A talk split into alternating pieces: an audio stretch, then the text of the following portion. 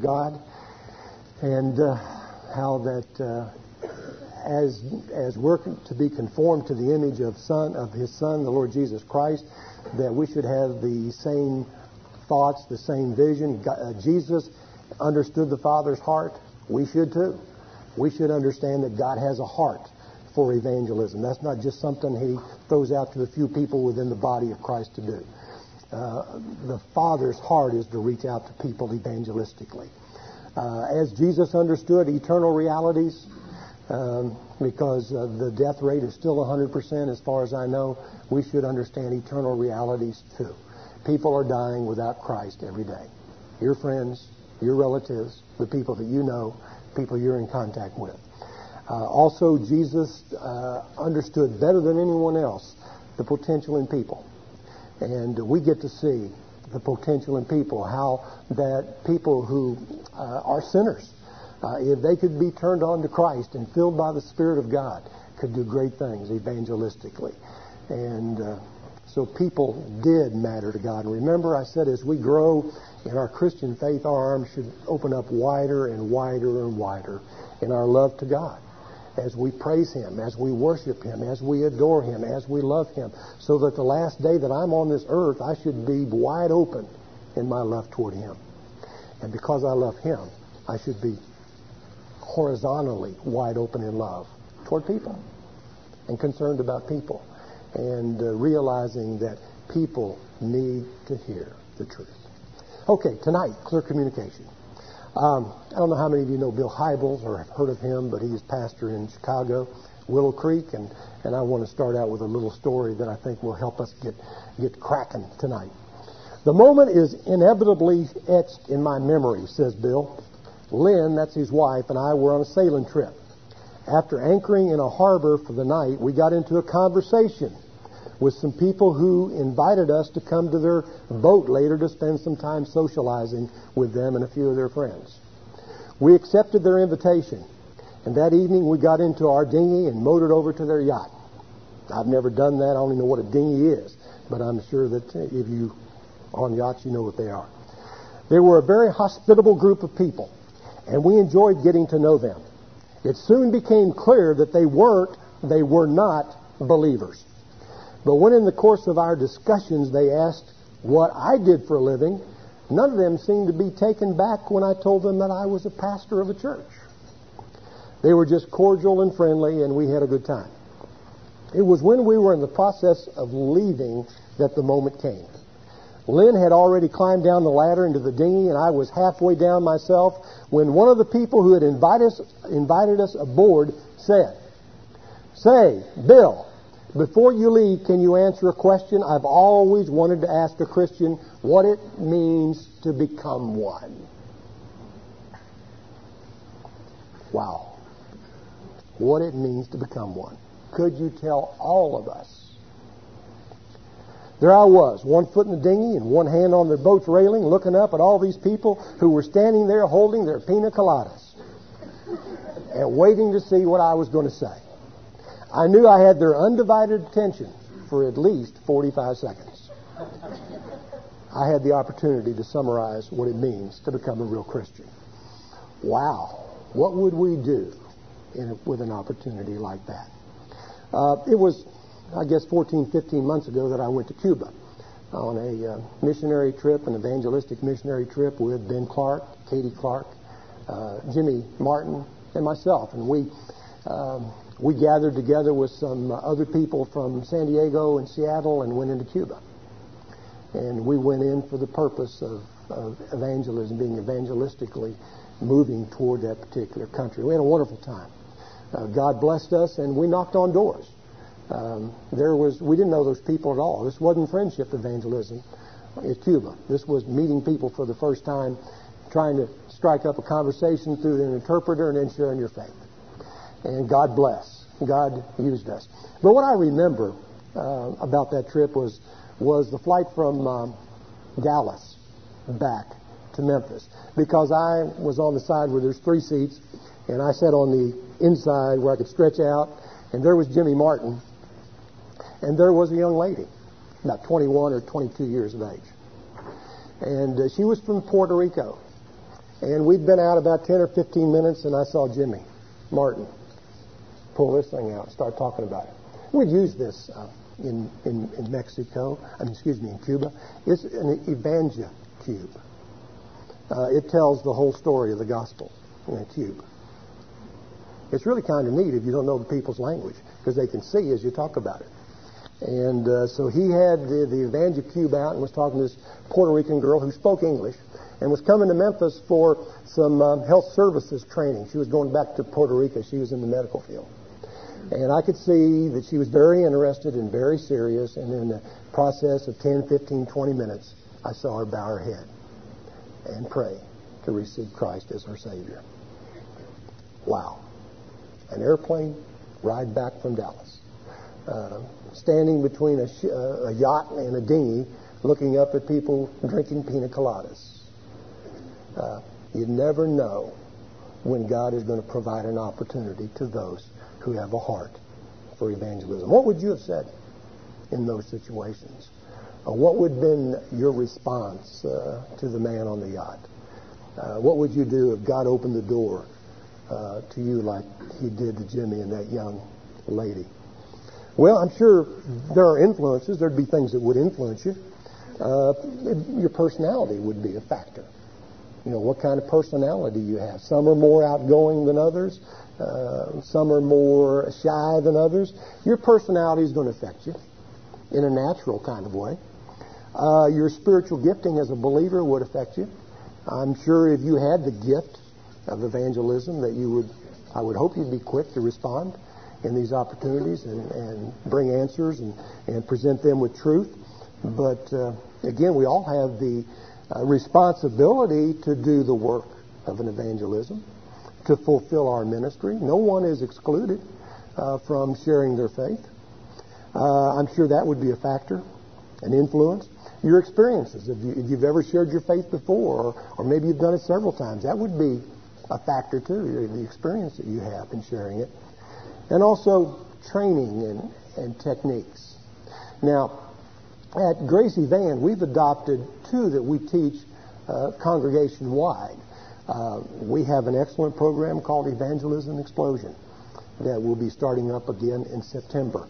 And we have a number of our men and ladies that are involved in training and teaching that, and, and uh, it's an excellent program. D. James Kennedy is the founder of that and our own pastor became a Christian because D. James Kennedy came to his house. You know that. Evangelism Explosion is, is probably the most comprehensive uh, plan that I know of, or strategy that I know. It's a very good plan. I'd encourage you to, to check the bulletin and see when it's offered and get involved in it. That's one of our, our adopted uh, techniques or, or plans or strategies. I teach the other one, and it's called one verse evangelism. And it's good too. Not better, not worse. It's, it's another plan, uh, which is based upon uh, the verse Romans 6.23. And the outline is within that particular verse. And uh, we have also, as a church, adopted the policy that anyone who goes on a mission trip take an evangelism course. And uh, so all of our people who've gone out are have been trained in evangelism. In fact, our senior high got a double dip because I believe Pat Scholes uh, taught them on Wednesday nights, and then of course I taught them one verse. So they they are well prepared to go forward. So those things would be our influences, I believe, if we were in the situation of Bill Hybels or Jimmy Martin. But the Bible warns us in 1 Peter 3:15, always be prepared to give a defense to everyone who asks you a reason for the hope that is in you with meekness and with fear. Always be prepared. In 2 Timothy 4:2 it says, Be prepared in season and out of season to preach the Word of God. In Matthew 5, it tells us, as believers in Jesus Christ, that we're to be salt, that we're to be light in this world. Very clear. We're to be involved in evangelism. And I have, I have discovered this, and I have, I have shared my faith a number of times. I have discovered this, that it's not up to me what they do with what I share. it's not up to me how they respond to the message. Certainly, I'd love to see them respond positively. But it's not up to me. It's not about me. And uh, I think that many of you know that election and human responsibility can work together. And they do work together. I heard, I was listening to Sandy Wilson last Sunday coming in I, as I come into church. And Sandy was talking about this subject, and, and he mentioned Spurgeon, who was asked the question, um, how do you reconcile election with human responsibility? How do you reconcile those? He says you don't, because you don't reconcile good friends. Election, God choosing, is certainly true. But human responsibility is also involved. And so why try to reconcile them, Spurgeon said. They both are sound. Because of that, I leave it up to God. You know, I started out sharing the gospel, and I thought it was like trying to sell a car. I had to sell a car. I had, if I didn't sell them on Jesus, I'd failed. And uh, I have learned that it is not up to me. It's up to God. And I've shared this with, with several groups. This is, this is probably what brings it home as much as anything. I coached basketball for 18 years. And I made a vow to God when I went into coaching that every player that played for me would hear the gospel and hopefully see it lived through me. I'm imperfect. I'm, I'm a sinner. But I wanted them to hear and, and to see the gospel. And you know what? There were some of the guys and some of the gals, because I had a couple girls' teams in there too, that became Christians. There were some who became Christians. But what blows me away is calls and letters that I get even now. Who, when I shared the gospel, did not respond.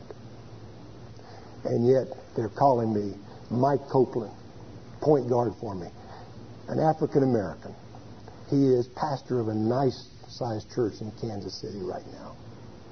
Uh, Stuart Bell is a pastor over in Arkansas. Joel Hyder is a Christian coach. Said he's trying to do the same things with his teams that I did.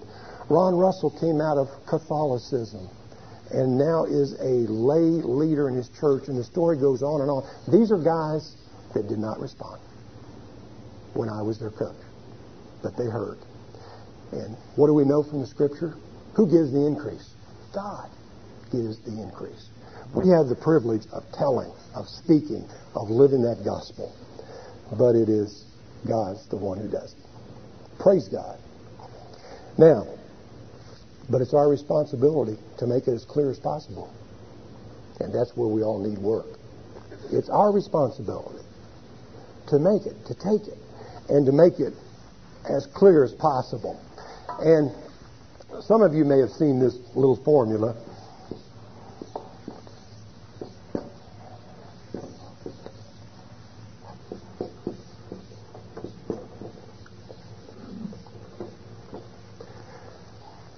That is HP plus CP plus CC equals MI. Some of you probably know what that means, but let me help you if you don't. The HP refers to high potency. As a Christian, the highest potency we can receive is the Holy Spirit in us, working through us. Oh, can you tell the difference when the Spirit of God is working? Whether you're speaking one on one or speaking to a group, you can tell when the Spirit is upon you.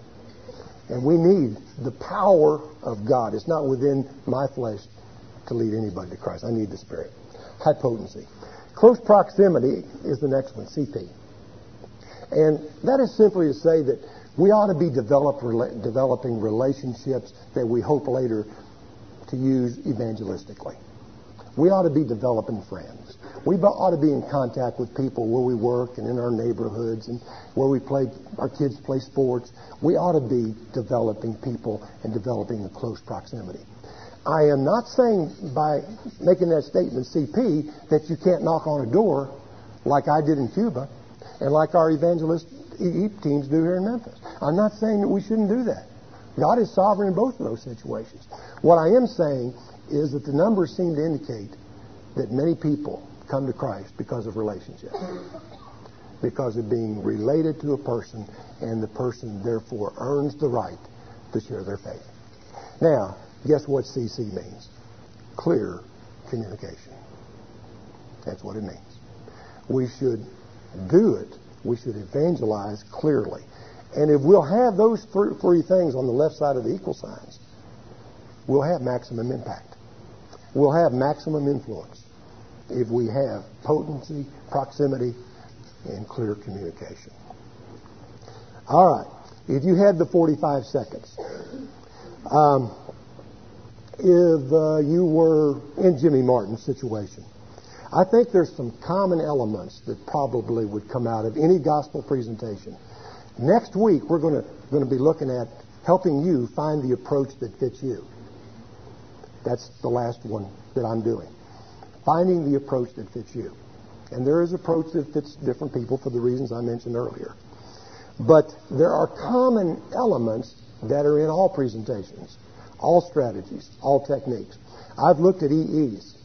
I've, I've been a trainer and a trainee there. I looked at one verse. These elements are in it, and they should be. And I want to uh, put them up on the board and then uh, talk to you about each one of those, these four, which would be common elements that you would find in any present presentation of the gospel. Um, let's put God, us, Christ, and you. God, us. When you talk about God, we need to talk about us. We need to talk about Jesus Christ, the Lord Jesus Christ. And then we need to talk about you. Common elements in any gospel presentation. What about God? First of all, we know He's loving. He's loving.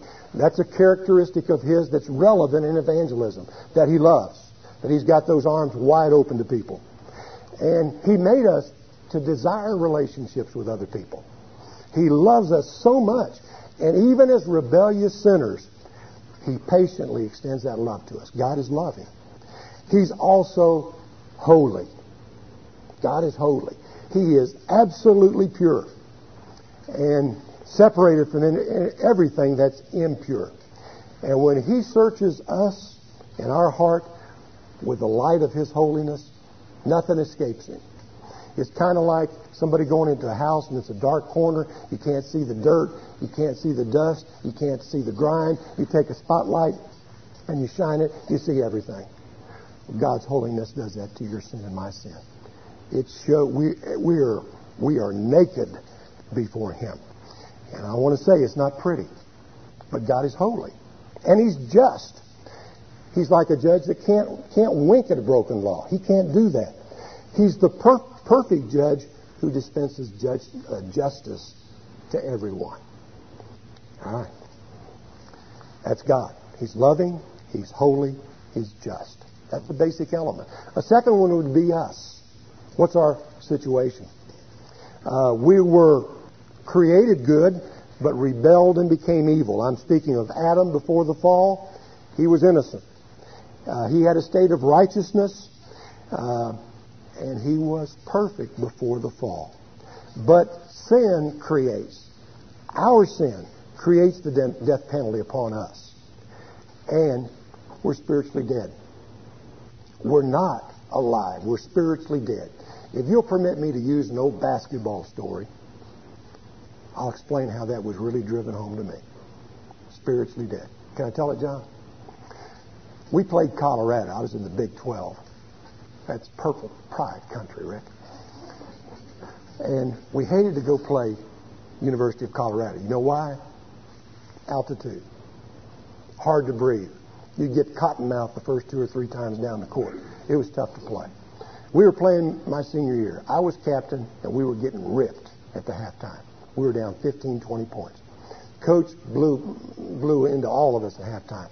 You know, like a coach can, try to get us to play well. And then he hit on me, and he told me I was playing terrible, and how could I dare do what I'm doing? And then he said, "You know, you look like you're sick. Are you?" No, no. No.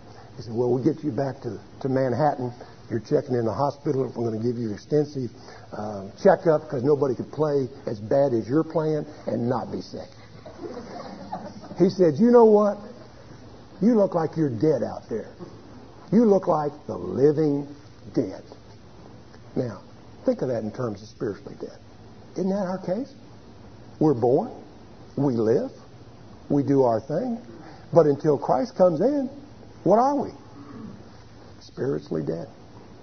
Physically alive, yes, but we're absolutely spiritually dead. And that's our situation. We're helpless to change the situation. We can do nothing.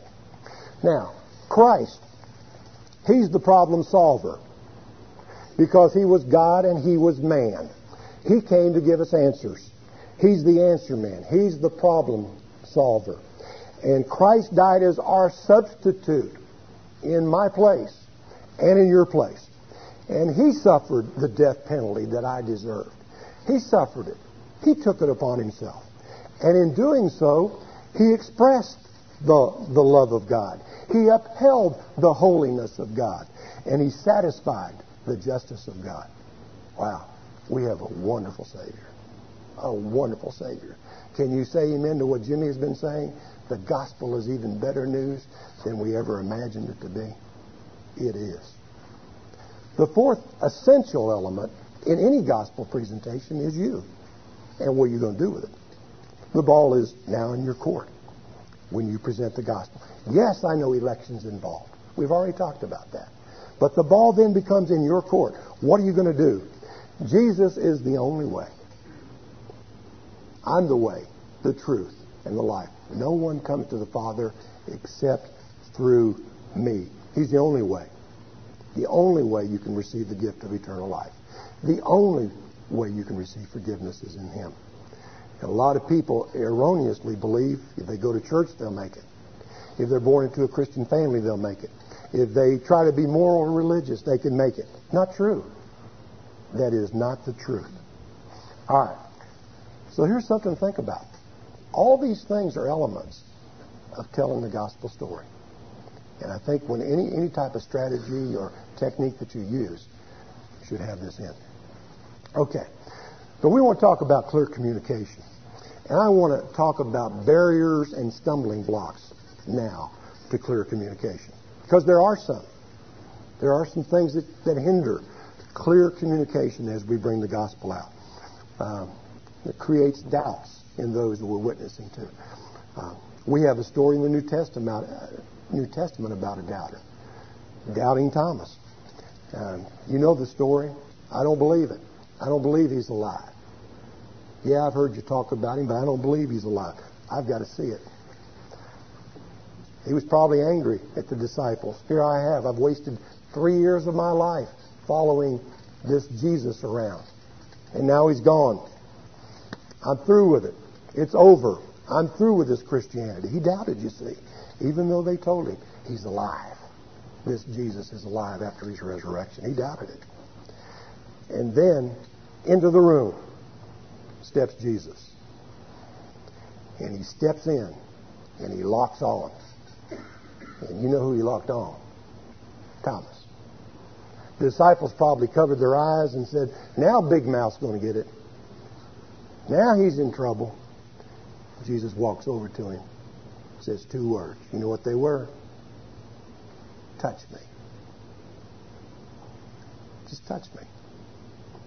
Didn't say, You're out of here. You're off the team. You've blown it. Drop dead. I don't need you anymore. He said, Touch me. Well, if a Christian can have doubts and create barriers, we've got to remove them as we witness and evangelize others. And I think there are uh, four or five that I want to share with you tonight, which block our communicating the gospel to our culture. And here are the five that are barriers and stumbling blocks to sharing with our culture evangelistically. Let's talk about each one of them if we can. The first one, as you see, is misperceptions. People have misperceptions when the gospel is shared to them.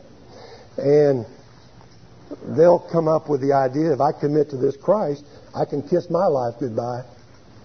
It's over. No more life for me. Finished.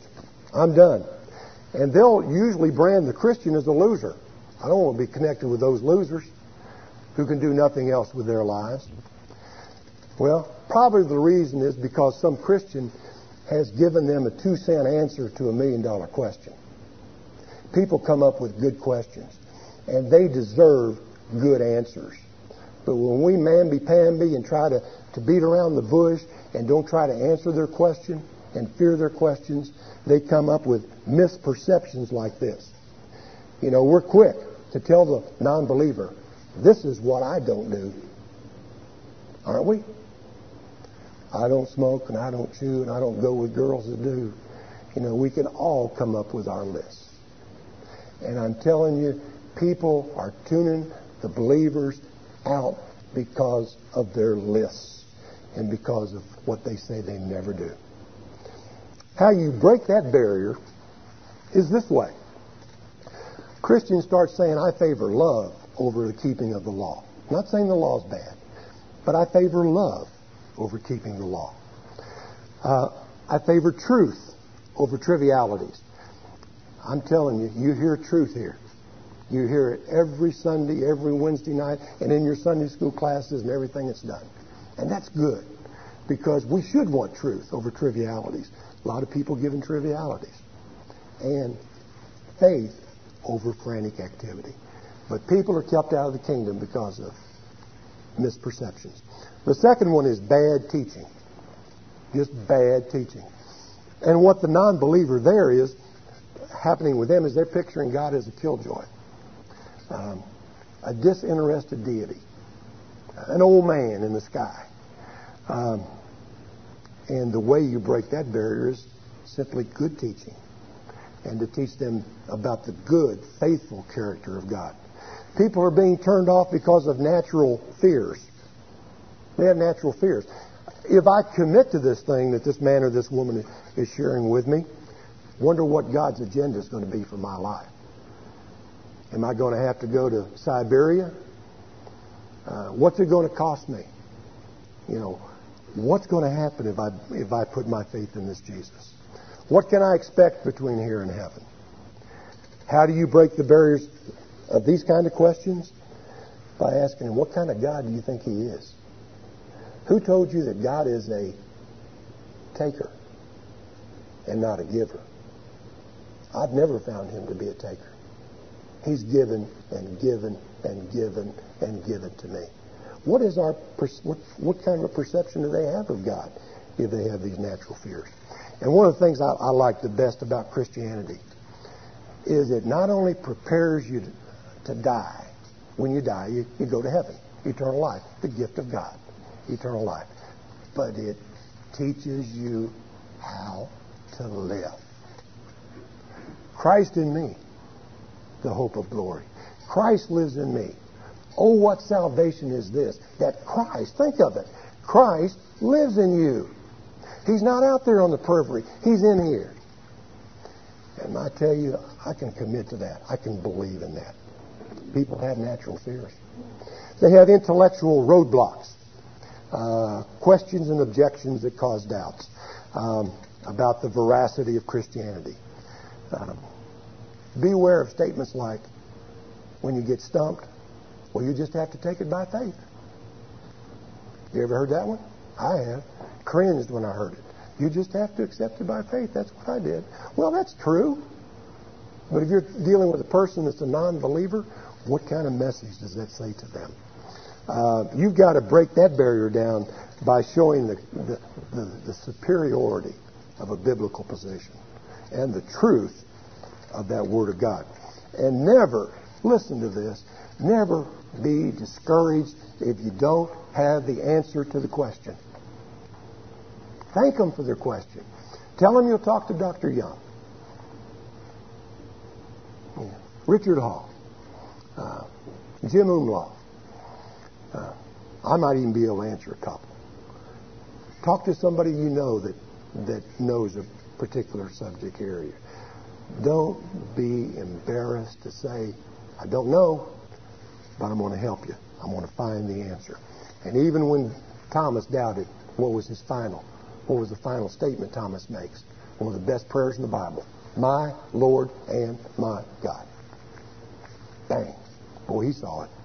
And when we, when we love people and tell them we'll help them, we want to help them. We'll help them get the answer. They'll listen. The last one, this is one where you wake up on, Jay. Uh, moral misgivings. Moral misgivings. Uh, you can get in a discussion with a Christian and they'll say, I just can't accept it. They'll finally say, I just can't accept it. I love this one because there's, there's more issue than them just being able to accept it. Almost always. I've, I've had some experience with this. I'm going to share one with you I had this week. Moral misgivings. Because it's, it's much more. There's something else there. You know what it almost always is? Every time you say always, you're excluding every, every other answer. But in my experience, it's almost always something they don't want to give up. The problem is not what I told them and not the truth of the gospel. It's they got a hold of something that they don't want to morally give up. It's a secret sin. And you, you know what the secret sins are out there, don't you? It's a secret sin. And they're hanging on to it. Now, you have to be real careful on this, but one of the best barrier breakers here is call their bluff. Yeah, call their bluff. What is what is the issue you're dealing with? Now, here's my example.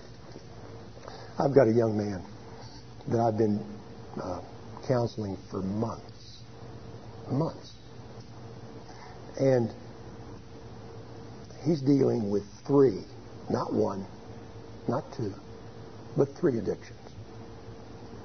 And he has done pretty well with a couple of them. They're, they're lurking around, but he's doing a pretty good job with them.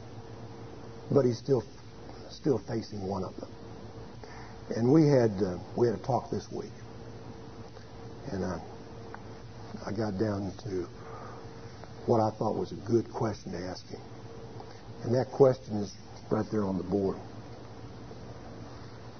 What are the benefits of what you're doing? And what are the costs? I'm going to tell you the one he's struggling with now. It's alcohol addiction. That's the one now.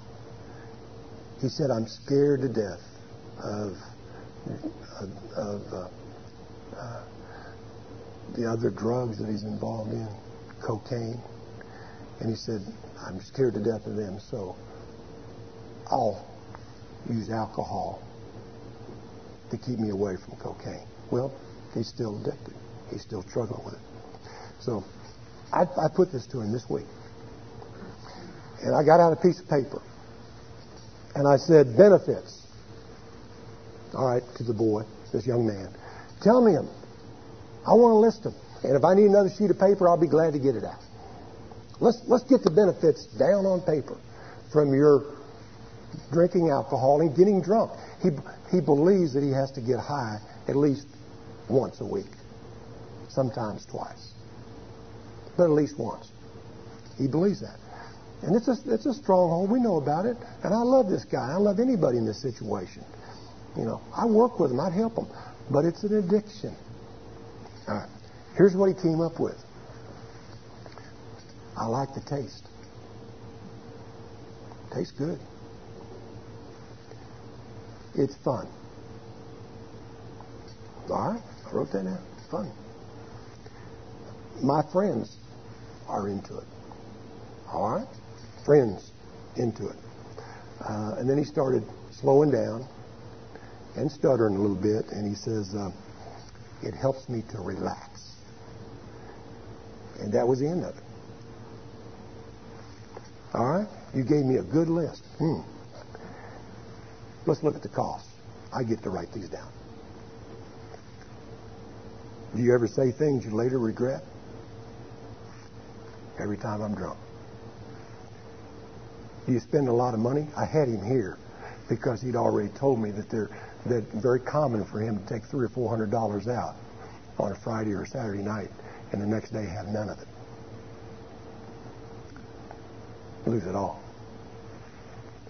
Um, you ever have hangovers? How do you deal with them? Oh, it's painful. Oh, man, it's painful. Have you ever had a blackout? He'd had one. Where he didn't know where he was. Didn't know what he, what he had done. He called it a seizure, but it was a blackout. How much time do you spend on these nights? Five, six hours? Waste a lot of time and energy, don't you? Yeah. Um, you ever heard of cirrhosis of the liver? It's a disease that people who, who drink beer, anyhow, are very prevalent to get. It's pretty good probability you're going to go, go strongly into this addiction, too, or do you realize that? And he had, he had one time hit a telephone pole totaled his car. I knew that too. I also knew that he had two DWIs. You ever get DWIs? Did you ever think of the fact that you may be risking other people's lives? Yes, yes. I could go on and on and on. Now, I told him, God loves you, and God wants to help you with this stronghold. And there's a way out. There is a way out. It may be treatment. Yeah treatment may be what you need. Uh, it may be a commitment to God. There's a lot of ways that you can come out. But God loves you and wants to help you with this problem. All right. There they are. Barriers. Conclusion? Let me share this with you. Clear communication is powerful communication. And God the Holy Spirit gives high potency and maximum impact to the spirit filled communicator. And wouldn't it be wonderful if we came up with a lot of people that bought into evangelism and helping to build a climate of evangelism here and did it with clear communication? Uh, I said last week, I hope the time comes that when we're in the halls on Sunday, not that I don't like to talk about Kansas State beating Tennessee, and sports and all the other things that men and women talk about. That's wonderful. But wouldn't it be wonderful if people went down the halls saying, I shared the gospel last week. I shared it. And I've got somebody that I'm, I'm talking to. I developed a friendship. I think they're going to listen. Uh, I got to tell you about Rayall, my Hispanic, and I'll pray. I told you last week about him. I'm building a relationship with him. Out where I live, most of the people work on the houses are Hispanics. He happens to work in the golf course. But I'm getting closer with him. And he speaks 20% English. I met him Monday night out looking for golf balls. Monday night when I get off work, I go find golf balls. And I was, I was talking to Rayall, and, and he said, what do you do? I said, minister. What's a minister do? I said, Ray I'd love to tell you what a minister does. Um, you're on the clock right now. But sometime I'll get you and we'll go get a Coke and I'll tell you what a minister does. You know what I want to do. I want to share the gospel and then leave it up to God. But tune in for the continuing story on Jeff and Rayall as we go through this life. But do you have a Rayall or a Betty or a Susie or a Jim or somebody? I pray that you do. Uh, I talked to two people today that told me that God is really convicting them to be more evangelistic. I said, praise God. Praise God. Let's pray. Father, thank you that you have given us the gospel, which is better news than we ever imagined. Lord, help us to communicate it clearly to those who need you so desperately. God, give us the boldness and the, the, the courage that we need to speak for you. Bless these people as they leave. In Jesus' name, amen. Have a good week. Finding the approach that fits you.